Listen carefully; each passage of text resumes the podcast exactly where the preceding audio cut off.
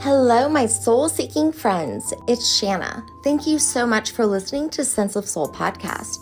Enlightening conversations with like minded souls from around the world, sharing their journey of finding their light within, turning pain into purpose, and awakening to their true sense of soul. If you like what you hear, show me some love and rate, like, and subscribe and consider becoming a Sense of Soul Patreon member, where you will get ad free episodes, monthly circles, and much more. Now go grab your coffee, open your mind, heart, and soul. It's time to awaken. Today, we have with us international best-selling author, professional speaker, and coach, David Hollenbach. He's joining us today to tell us about his best-selling book, Fireproof your grand strategy for transforming failure into fuel for your future. David is also the host of the popular podcast From Embers to Excellence, and I cannot wait to hear David's story. David, thank you so much for being with me. Hello, how are you? I'm good. How are you? Doing well, doing well. You know what? Mandy used to podcast with me. She's my best friend, but I was listening to your podcast and learning all about you your story just hit so hard with the stories that Mandy has. I would definitely suggest having Mandy on your podcast. Cool. Yeah. Her story is a lot like yours in many ways. You guys have a lot of similarities. So, Mandy, I'll just tell you real quick. So, she had anaphylactic shock when she was 18, and the fire department came.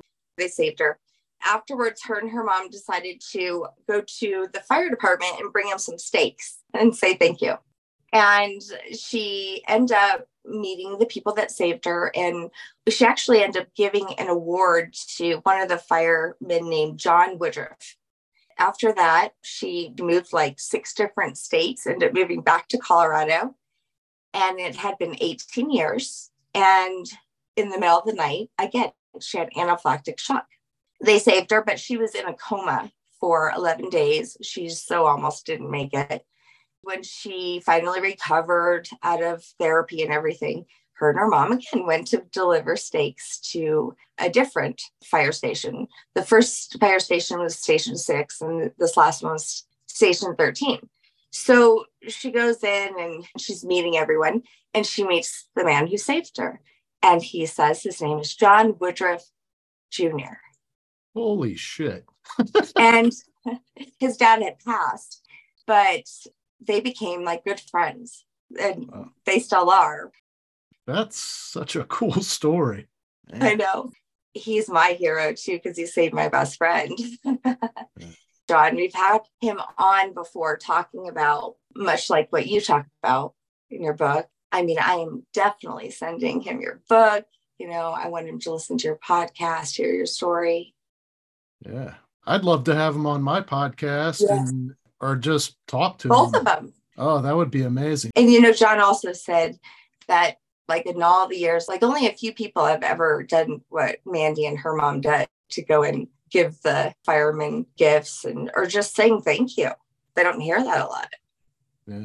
And I think people just don't know that they can do that or maybe they feel uh-huh. funny about it. But those few times that people brought us stuff, man, it was always really emotional and uh, just really, yeah. really cool. Yeah. You know, poor Mandy, she's really had a hard, you know, she also had a brother who died in Iraq. And now that's what she's doing, actually. She's a veteran guardian. And that's what she's been doing. Her path just led her there. But we've also had on her brother's sergeant who was with him when he died in Iraq. It was a horrible story. I mean, he wasn't even supposed to go out. He had his first child born 11 days after he died. He was supposed to go home. And Sergeant Thomas Campbell reminded me a lot of your story as well, because he goes around and speaks now But there was a moment that he shares. He literally was going to end it and something stopped him and now he does kind of like what you do you know you turn that pain into purpose you're getting yeah. me all choked up yeah what was really interesting was that he shared that when he told his stories, there were parts in the stories he could always feel his voice would crack. And that got less and less. And actually, he noticed that his voice would crack this part of the story. And then the next time he told the story, it stopped cracking at that point. So it was like, you know, sharing was very cathartic. It was very healing. Yeah. Yeah, no, absolutely it is. Yeah. So were you like John Woodruff and his father? I know you share the name of several Davids.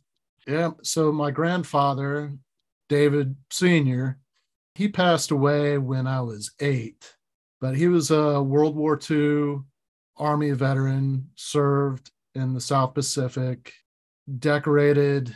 I actually have the rifle that a lone Japanese soldier tried to ambush my grandfather's group. They were on patrol. My grandfather was at the back of the group. Japanese soldier waits until they go by, jumps out, and shoots my grandfather in the back. The rest of his unit turn around and just, you know, turn the guy into hamburger. And so at the end of the war, raw materials were scarce. So what the Japanese were doing is their magazines, you know, it was a bolt action rifle is what they carried. And that the magazine that they would load their rifle with would have five rounds. And the first three rounds that they would fire would be paper projectiles. And then the last two were actual lead projectiles. My grandfather got shot with a paper projectile and said that he thought that he had been shot by a real round.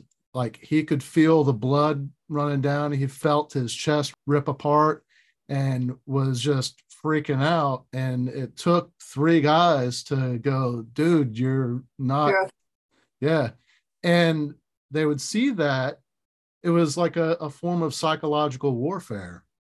And um, so I have that rifle. Uh, one, it was uh, it's my birthday one year, and my dad gave it to me, and it was like, know, so I I have that. Um, and so one year uh, for Father's Day, I took my dad to the gun range. I had ammunition made that could be fired in that rifle, and we went to the gun range, and I broke that out, and we shot it, and uh, pretty nice rifle. Wow. Yeah. So your grandfather, even though you didn't really know him, you know him through his stories. Yeah. Well, I mean, I grew up with him being very present. And when he retired, uh, you know, he was a mechanic for Caterpillar. He was, uh, you know, oh. he worked on big diesel engines and he retired and moved to Orlando you know, my dad was born and raised in Columbus, Ohio, which is where my grandfather stayed. And then when he retired, he moved down to be closer to us, and we got to spend time with him before he passed away. And my dad, when we moved to Orlando, uh, he became a firefighter. And years later, you know, I ended up working for the same fire department. And uh, yeah, my dad actually lives, you know, not too far, maybe two miles from where I'm at now. Really? Yeah. I'm curious to know. Um, we had this one guy on. He he joined the military just to be closer to his dad, so that way he could talk stories with him, because his dad never would talk about some of the stories. Yeah. Did your dad share stories with you? Well, my dad still really hasn't talked about. And I, I feel like his era and my era, I know that I've seen a lot more than him. It, that doesn't matter. The quantity doesn't really matter. Like, I know that he moved out of operations into investigations like after he almost died um, hmm. he uh, he was in a stairwell in an apartment uh, or like a yeah it was an interior stairwell in an apartment building that was on fire. The roof came in, collapsed in the stairwell, and you know the whole stairwell collapsed. He had burns, and I remember it was after my mom and dad had gotten divorced, and uh, I didn't see him for a little while. And then when I did see him, you know, his ears were scabbed up. He had burns on his neck and his back and stuff. And but it wasn't long after that that he moved into investigations. And then, like in the 90s, he ended up moving from the fire department to the state fire marshal's office into like the law enforcement arm of the fire service. And you know, he worked arson investigations and okay. and so he did see things but mm-hmm. it it wasn't yeah. in the emergent time period you know it was after and yeah you know so it's a little bit different and i think a lot of time from the days of him you know helping people to like when i went into the fire service there was enough time where i think he had been separated from it enough. And through the years like he didn't stop working. Like he just retired maybe five six years ago like 44 years in the fire service. And i worked with people you know men that he worked with it was interesting working with those guys and uh you know a lot of them were pretty grizzled and you know they they had a different mindset and a lot of them are you know they're dead now. Either they drank themselves to death you know heart disease cancer um, auto accidents motorcycle accidents probably alcohol related um, and then several uh, you know flat out committed suicide and right. uh, and i think a lot of times those suicides aren't reported as suicides because either they're a motorcycle accident or a car accident mm-hmm. and you know or you know they'll they'll put it down as an accidental overdose or something like that yeah yeah and that's how you came to write your book because you wanted to share your story so you're no longer a fireman no no i um actually i signed my papers the day before thanksgiving in 2019 Okay.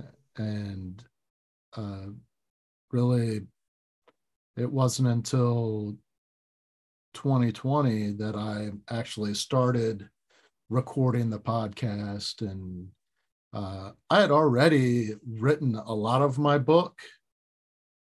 You know, my my brother passed away in 2010 from a drug mm-hmm. overdose, and uh, that put me in a really dark place and uh, and i wanted to do something meaningful that would maybe shine a light on how great of a man he was and just by you know maybe living up to what i thought he should have become or had the potential to become.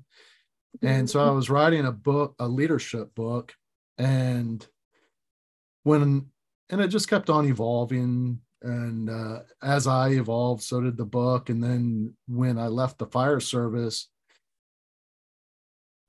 i was a very different person and what i thought was important years before is very different from what i feel is important now. You know of course leadership is important but you know there was areas that i failed as a leader because i wasn't leading myself to I, wasn't holding myself to the standard that i was holding everybody else to and you know i was making poor decisions in my personal life and ended up affecting my professional life. And a lot of it was just me trying not to hurt and chasing adrenaline and you know dopamine and you know all the feel good chemicals. That's what i was chasing. And you know the fact that i survived is unbelievable I've got some pretty crazy stories about really stupid stuff I've done. So you're a miracle. it's interesting that we would have this conversation. So on on Sunday, my fiance and I went to get massages and we found this massage therapist, Reiki practitioner, energy. I, I don't even know how you would describe her. Um, an older woman, you know, is trained in her craft all over the world and very intuitive. And some of the things that she said to me were pretty crazy. You know, she, it was the first time I ever met her. And she was like, You've died or came very close to dying a lot of times, haven't you? Oh. like, yes, yes, I have. Wow. Uh, Do you feel like you ever had like a near death experience? Oh no, I I know I have. When I was 16, I had a freak tennis accident. I said, tennis? Yeah. I was running to jump over the tennis net. And at that time, I was, uh, you know, I was an athlete.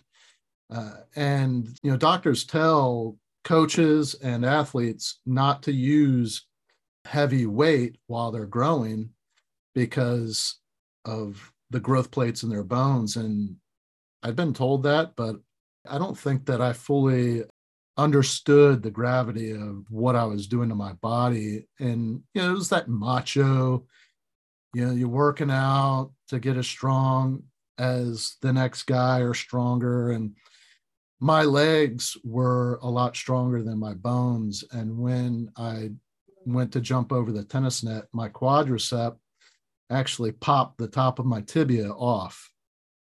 And I collapsed, and that piece of my tibia broke into three places. The patellar tendon came detached.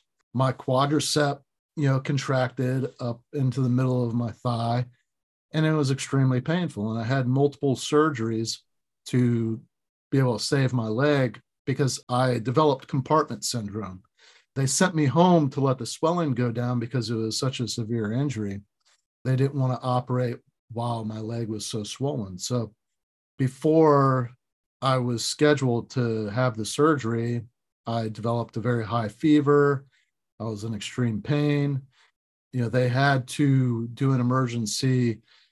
I can't remember what it what the procedure was called, but they filleted my calf muscle open and removed a piece of my fibula to reduce the uh, the pressure because what happens is the compartments in your muscle the pressure builds up and it can essentially rupture and become necrotic and basically you end up either losing the limb or dying.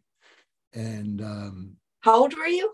I was 16 okay. And and i remember in the hospital after the surgery to save my leg there was people around me in a circle you know and they had their hands on me and they were praying and all that stuff and I remember being above myself and seeing it.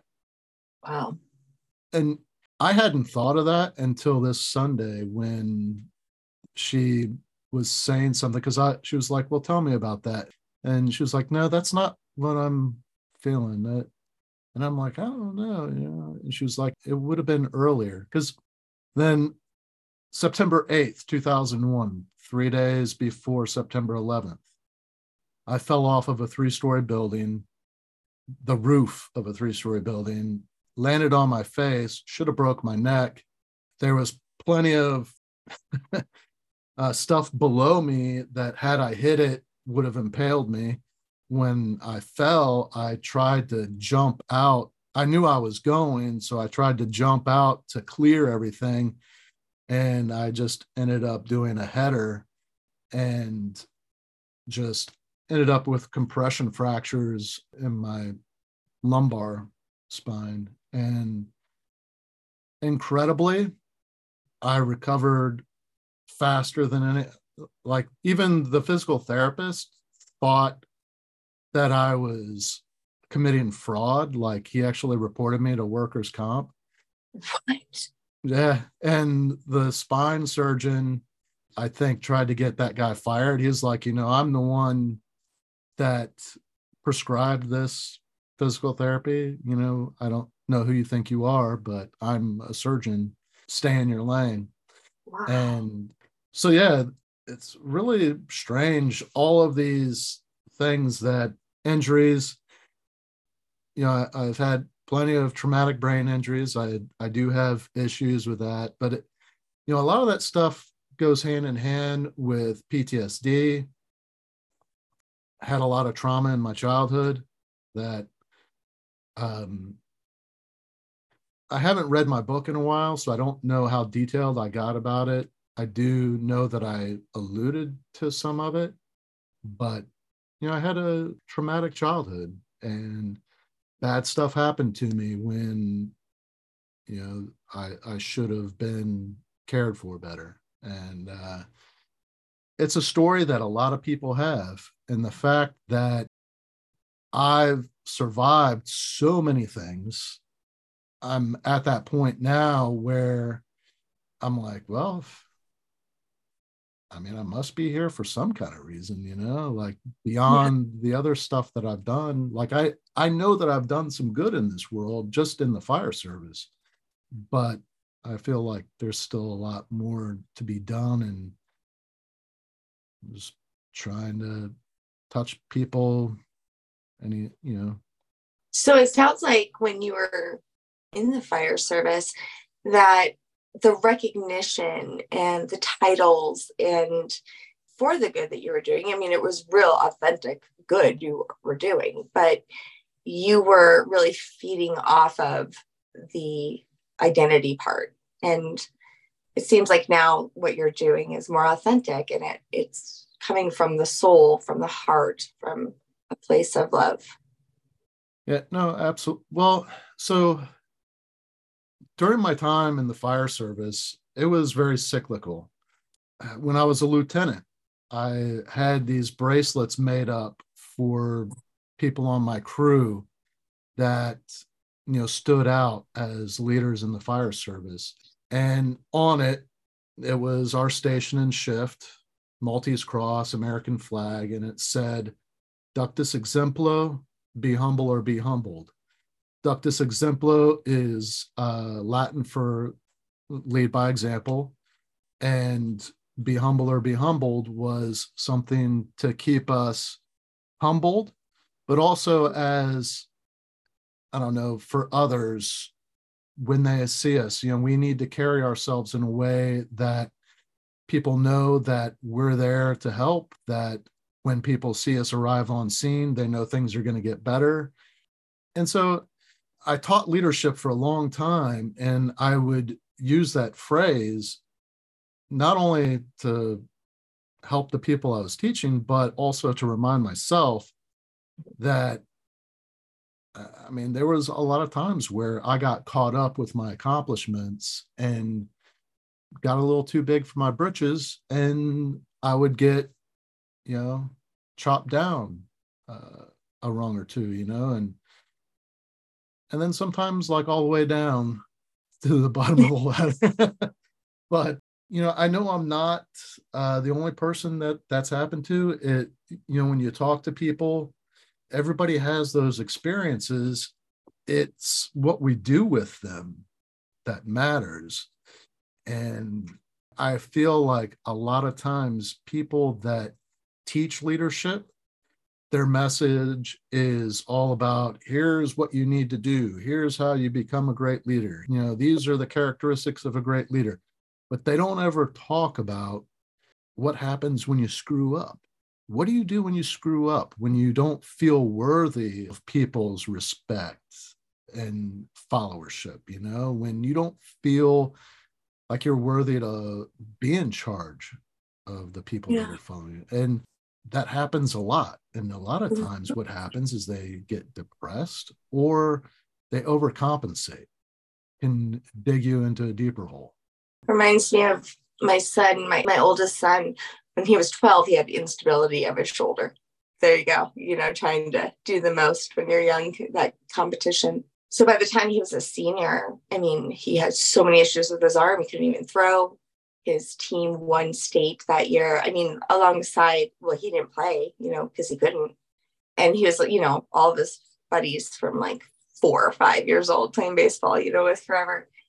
And everyone goes off to college, you know, and everyone's asking, what college you going to? He's not going to college. You know, sadly, my dad died on on that same day on his graduation day, same day as the championship game. Bad for him, just so sad. And he looked at me like, coach me. Like, which base do I go? Where's my fans to cheer me on? Uh, I mean, like, he had been so used to attaboy, you know, and even me, I was guilty, like always putting on Facebook and stuff his accomplishments. And he felt loved that way. And then now, when there was no more accomplishments, there was no more home runs, he didn't feel loved anymore. And he didn't know where to go. When he looked at me to tell him what base to go to and what, you know, what direction. And I just, it was such a huge thing for me as a mother because I was like, oh, what have I done? You know, what have we done? The whole family, the community, the coaches, the teachers, what have we done to these kids? You know, putting so much on them and only praising them when they do good. And it's taken him till he's 25, almost 26, it's taken till now to finally find just himself without all that. It was uh, 2020 before I, I mean, it was all stuff that I'd read, that I'd studied, but to really feel it uh, at the core and understand its truth. Yeah, I mean, I was in my 40s.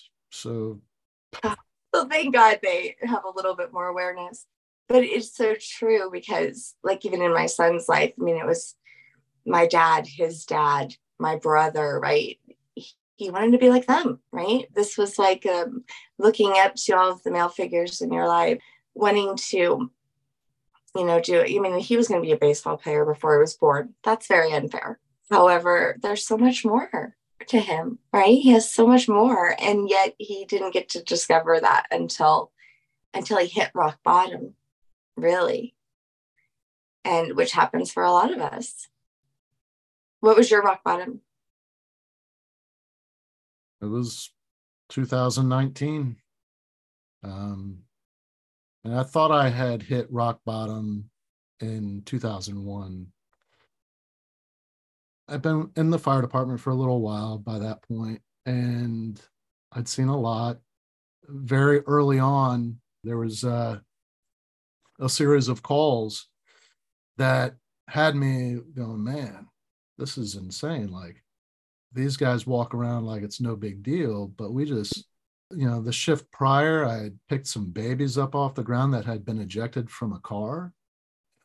That shift, 18 year old kid T boned a plumbing truck on his motorcycle and his head split open, and we picked him off the ground. And we were getting ready to get off shift, and somebody ran into the bay of the fire station saying that some little girl had just got hit by a car I mean, like a block from the station. So, you know, I grabbed the EMS bag and ran over there. They brought the fire truck around. And when I ran up on scene, the little girl was in the middle of the road. All the traffic had stopped. It was a pretty busy road. Her group of friends had ran across the road through traffic to go to their bus stop. And she tried, she was a little bit heavier, a little bit shorter. Her legs weren't as long. She couldn't run as fast as them and the car that hit her didn't see any of them and hit her full speed. It looked as though she had been hit in her right leg with a machete and it was dragging behind her and she was conscious but there's a look that people get when they experience that trauma i mean i've seen some horrific things but it's crazy when you see it in a kid's eyes. And she was clawing her way on the road. Her shoes were like 50 yards away. And she was just dragging her leg behind her. It was this look of terror, like she was trying to get away from something that was trying to get her. And, you know, she was young enough and, you know, I'm sure she had some lasting effects from it, but we were able to save her leg. But when we went back to the station, the oncoming shift, some senior guys and we were all sitting at the table inside the the apparatus bay and i was like man we've been seeing some pretty crazy stuff the last few shifts. Like you guys have been doing this for 20 plus years. Like do you guys have nightmares or anything? Like how do you guys deal with seeing all this stuff? And this guy slammed his hands down on the table pushed his chair back from the table. Jesus fucking christ you believe this kid? Listen i tell you what you're getting ready to leave take your ass down to home depot fill out an application you'll do fine there. This clearly isn't the job for you. If you're already worried about having nightmares, Jesus. And he just walks away. And I was like, no, I I'm good. Like I was just concerned about you guys. Like you guys have seen way more than me. Like, I don't know. Jeez. And for 15 years, I never said anything. I just shoved everything down. And I ended up, I was the chief of special operations, heard a call get dispatched. Automobile versus building. And I'm hearing all the updates, multiple patients arrive on scene. A car had been run off the road. It had almost did a 90 degree turn through oncoming traffic, you know, hop the median through oncoming traffic into a parking lot, through the parking lot, through the front wall of this building, through an interior wall, and crashed into the back wall. It was a daycare center. And the first wall that he ran through was the front wall. And just beyond it was a room full of three and four year olds that were sitting down in their little chairs for snack time. And the second wall I ran through led him into a playroom where four and five year olds were. And when I arrived on scene, I, it was chaos. There was a little girl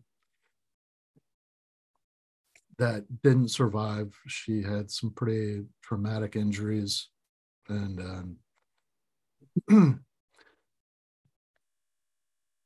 there was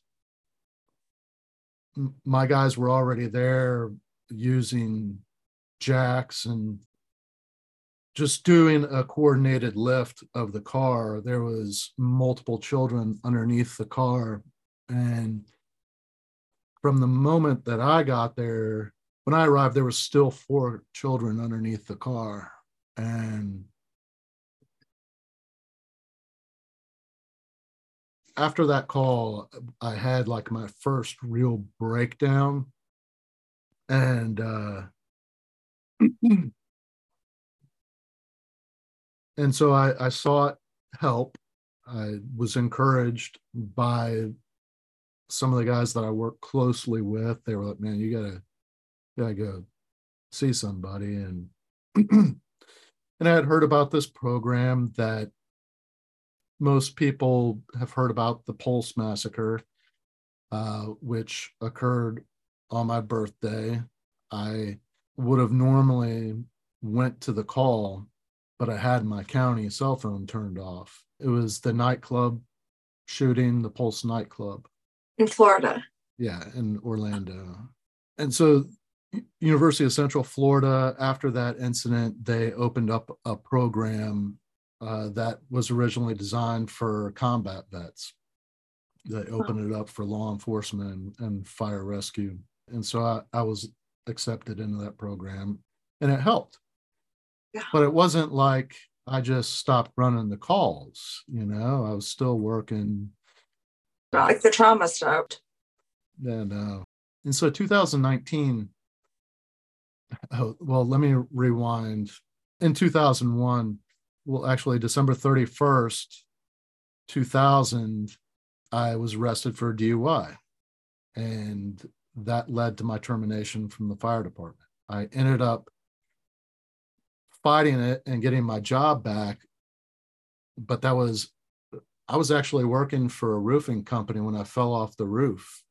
And, and I thought that I would never be able to go back to the fire service. I thought I had hit rock bottom at that point in time until 2019 when I really experienced it. There was a series of three calls that really uh, changed a lot uh, about me.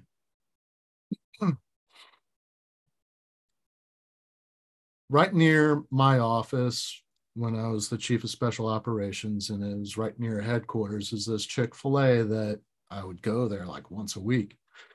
I knew quite a few people that worked there. My daughter's piano teacher was like a manager there. And, you know, I would talk to the different cashiers and stuff, and they were always really cool. And there was this one particular teenage girl that was always so sweet and, you know, happy and everything. And, and the reason I'm bringing her up is because when I arrived on this scene, she was sitting in the front yard, hysterical, covered in blood. and she had called 911 when she got home from work and found her mother. And uh, they told her to hold direct pressure on her mother's wounds and and so this is what the scene was what actually happened this teenage girl's twin brother had some issues i i don't know how else to say it nicely uh, not that he deserves that but he decided that he wanted to kill somebody and decided to kill his mother and used a kitchen knife and tried to decapitate her. So when they told her to hold direct pressure on her mother's wounds, she was trying to hold her mother's head on. Oh. And her brother walked around the house putting bloody handprints on the walls and had to keep going back and dipping his hands. And uh oh my god. Did they catch him? Yeah. He's in jail. Yeah. Yeah. I mean he I mean he confessed to everything.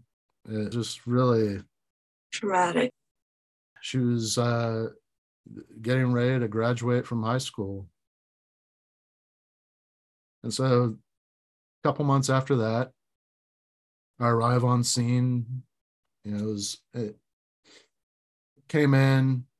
Uh, it was going to be a heavy extrication. There was another auto accident in an intersection north of this accident. Traffic was stopped. This woman was in a hurry and decided to hop the median and make a U turn. And I'm sure other people had done the same thing in front of her. And when she did it, a F 350 huge pickup truck T boned her full speed. The front bumper of the truck had come into the the passenger compartment so far that the bumper was probably a foot from the inside wall of the driver's side door. So it crushed the driver and everything around her. And the car ignited and was on fire when I arrived on scene. And because of the traffic, it delayed the arrival of the fire truck. And, you know, they were pulling the hose line when I walked up and I could see the woman burning. And there was people screaming that there was a baby inside.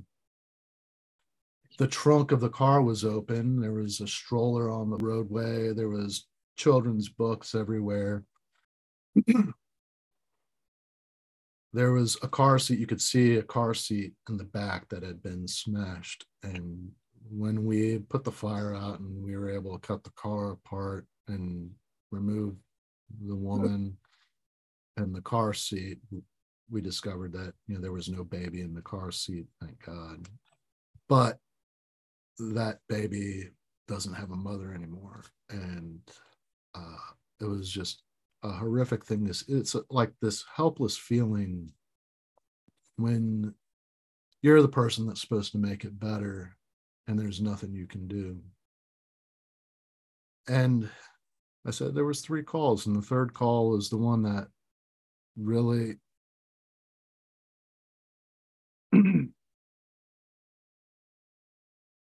I was about to get off shift, had a lot of paperwork I needed to finish up before um, I gave pass on to my relief.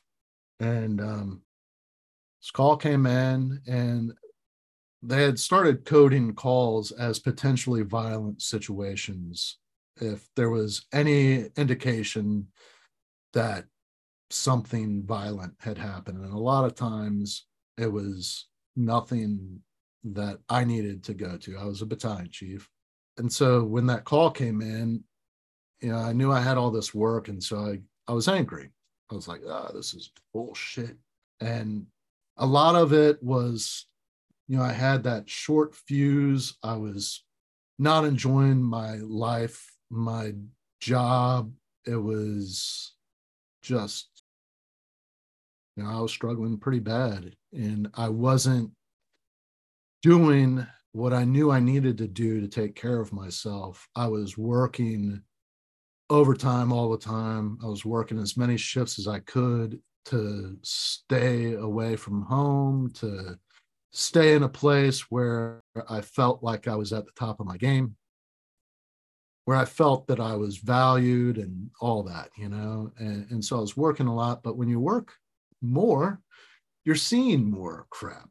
So these are just three of the calls that happened to like be very, very vivid. They're the ones that stand out the most from that time period that I can pinpoint as having a pretty deep effect on me. And so as I'm responding, dispatch updates and says, caller states he just walked in, shot my mom, and shot me. And I went from being angry at going to a bullshit call to hitting warp speed. I arrived on scene. You know, the area that I work was not a great area. And we ended up putting ballistic vests and helmets on every unit in the county uh, because of the potential of active shooter incidents. So when I arrived on scene in the apartment complex, put on my ballistic vest, and immediately, you know, deputies were waving me frantically towards the uh, apartment building. And I mean, they they were running everywhere. You know, shotguns, AR-15s. You know, they're all like looking for the bad guy. And what they were looking for was if there was an additional bad guy because the guy that perpetrated this he knocked on the door. It was his ex-girlfriend. He knocked on the door. She opened the door. It's about six o'clock in the morning. She opened the door and he shot her in the head twice it's a one bedroom apartment mom had the bedroom her 14 year old daughter had her bedroom in the living room that was where her bed was, and she was in bed. And as soon as you walk in the front door of the apartment and look to the right, there's her bed. So he shot mom, leaned in, and the girl was hit with four bullets, five gunshot wounds. The first bullet went through her arm. She was trying to block or cover up. The bullet went through her arm and hit her in the head. And then the other three hit her in the chest and back. And she was conscious. And uh, she's the one that called 911. And uh, looked very much like my daughter, same age. So when I walked in the door, the mom is laying there, eyes open. I could see the injuries. Checked for a pulse, couldn't feel a pulse. And then she gasped for air. And it seemed as though she was looking right into my eyes. And um, it was agonal respirations. She was not going to survive. I knew the priority was the girl. I called for the units to, you know, come into the scene and called for an additional rescue. They went right to work on the girl I had grabbed the mom and moved her into the living room where we could work on her if we needed to. And when we put the monitor on her, it was showing that she had a heart rhythm. She didn't have a pulse, but there was a rhythm, an electrical rhythm. But it was pretty bad. And um, And when they packaged up the little girl and they they had her on a backboard and they walked her past her mom, she looked over and um, you know there's a sound that I've heard come out of parents, out of people that have lost somebody very close to them, where they've witnessed it and they realize that the person that they love is gone. And it's this guttural sound of anguish.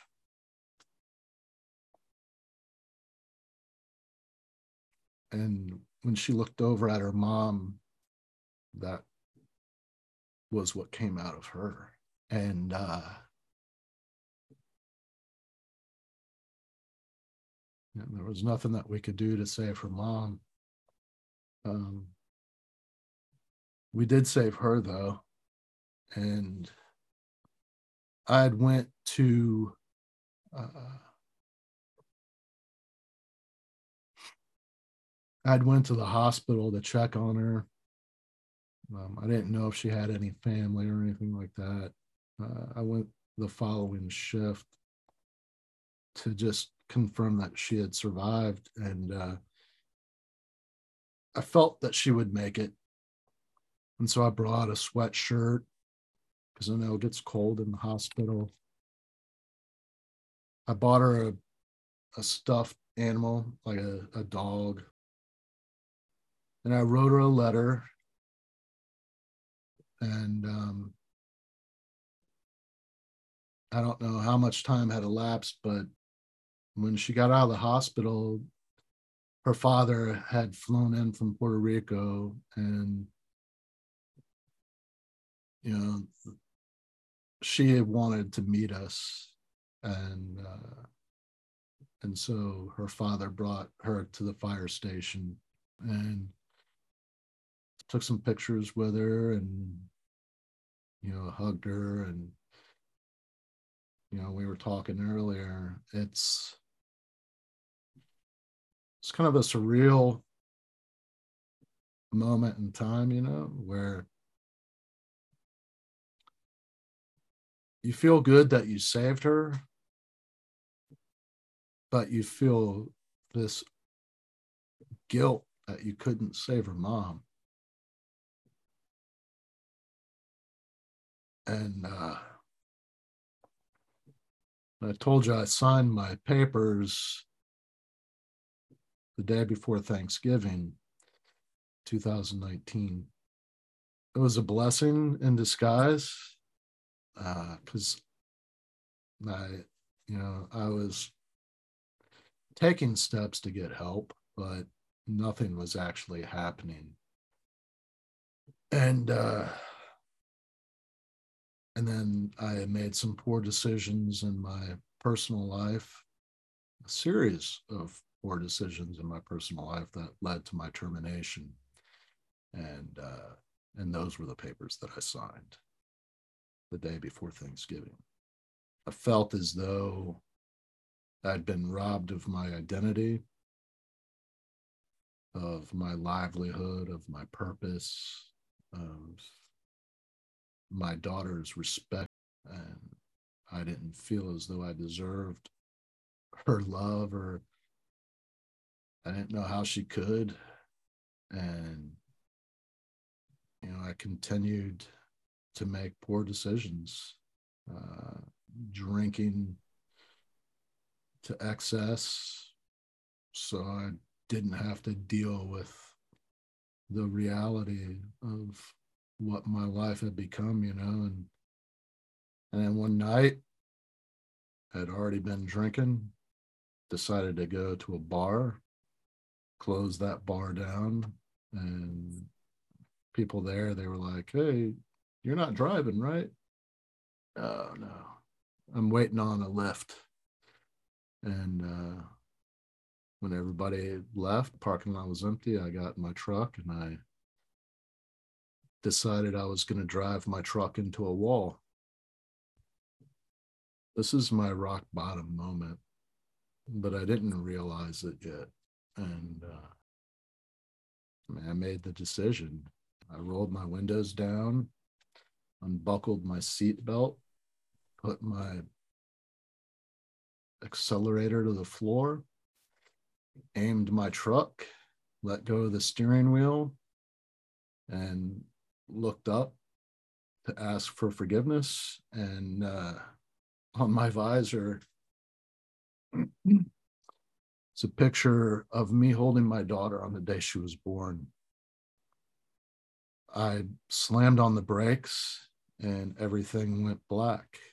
And I have no recollection from that moment to the next morning when I woke up in my bed. My truck was in my driveway. I was alive and I'd never felt so ashamed or pathetic in my life. And uh, I couldn't believe that I had almost done that to my daughter. And so, man, that was when I made that commitment to myself and my daughter that I was going to do everything that it took to overcome that place that I was in. And that led to me writing my book, to hosting my podcast, to speaking about my experiences, uh, helping anybody that I can. And, you know, one of the realizations that I had was that, you know, I had basically said, This is my identity. This is who I am. You know, the career, the job, that was my identity. And I think so many people do that and lose sight of who they really are and what their purpose is, what they're meant to do in this world and how great an impact they can have. You know, we have to determine our purpose for ourselves, but everybody just wants to feel happy. That's hardwired into us. We all want to be happy. We all want to feel fulfilled. I mean, it's written throughout history's philosophical writings, religious writings.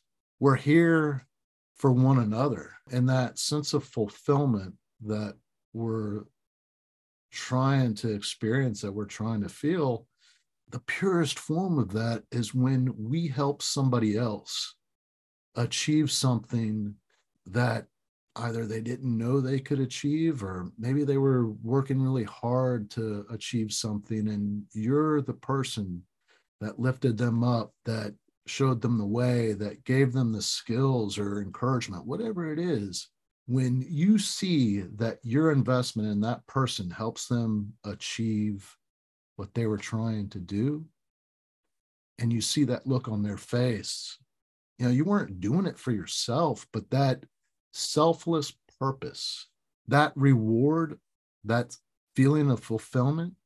I mean, you can't get anything more pure than that. And I think we lose sight of that. We get caught up in, you know, chasing whatever we think we want to be or whoever we think we are or making money, whatever it is. We're chasing the wrong thing and we lose sight of what we need to stay focused on. And that's the people in our lives that mean the most to us. And if we can invest in them, you know, work really hard at developing ourselves to make ourselves better able to add value to those around us. When we can do that, that's what gives us purpose and that's what gives us reason to keep moving forward. Even when we find ourselves flat on our face, what is it that gets us to get back up? And sometimes it's that other person that's been there. You know, we can be that person that just is a hand up. You know, somebody that can dust that person off and go, hey, man, this isn't it for you. There's more fight in you. And don't worry, because I'm right here. And I'll pick you up again if you fall. My God, your daughter must be so proud of you. You must definitely be her hero now. she's she's pretty awesome. She's pretty amazing. and I'm sure the amount of people that you've saved with your story maybe has tripled the lives that you saved as a fireman all those years. Oh, I, all I can do is just, I don't know. I'm trying. You know, my greatest fear dying because of my children. So when you were talking about you know that last call and and yourself you know yeah it's my it's always been my greatest fear dying not for myself but because of my children like i just want to make it through their lives you know to their you know functioning actually the episode that i am editing right now to go out is a woman who her father died he was a cop in la he was killed by um, someone who was investigating and she didn't realize she had PTSD until she was like 40, you know, again. I'm glad that, you know, there is these programs now. You know, people are encouraging each other to get help and talk. And what would you say to those who are listening who, you know, might want to take that first step, but maybe just need some encouragement? There are a lot of resources. Actually on my website i have a resources page where i actually have uh, links to resources that are available for veterans and first responders. People can reach out to me and i'm connected with uh, quite a few different nonprofits that serve veterans and first responders you know a lot of veterans don't want to go through the va a lot of first responders definitely don't want to go through their agency or their organization. You know, law enforcement, they don't want to be taken off the job or seen, you know, seen unfit for duty. I mean, that's their career. Same with firefighters. You know, you don't want a doctor to say that you're unfit to serve. That's a real fear. And you don't want to be viewed as weak to your fellow firefighters, law enforcement buddies. The culture is changing very, very slowly, but it is changing. It's just, I think that until the leadership of these organizations make it a priority, mm-hmm.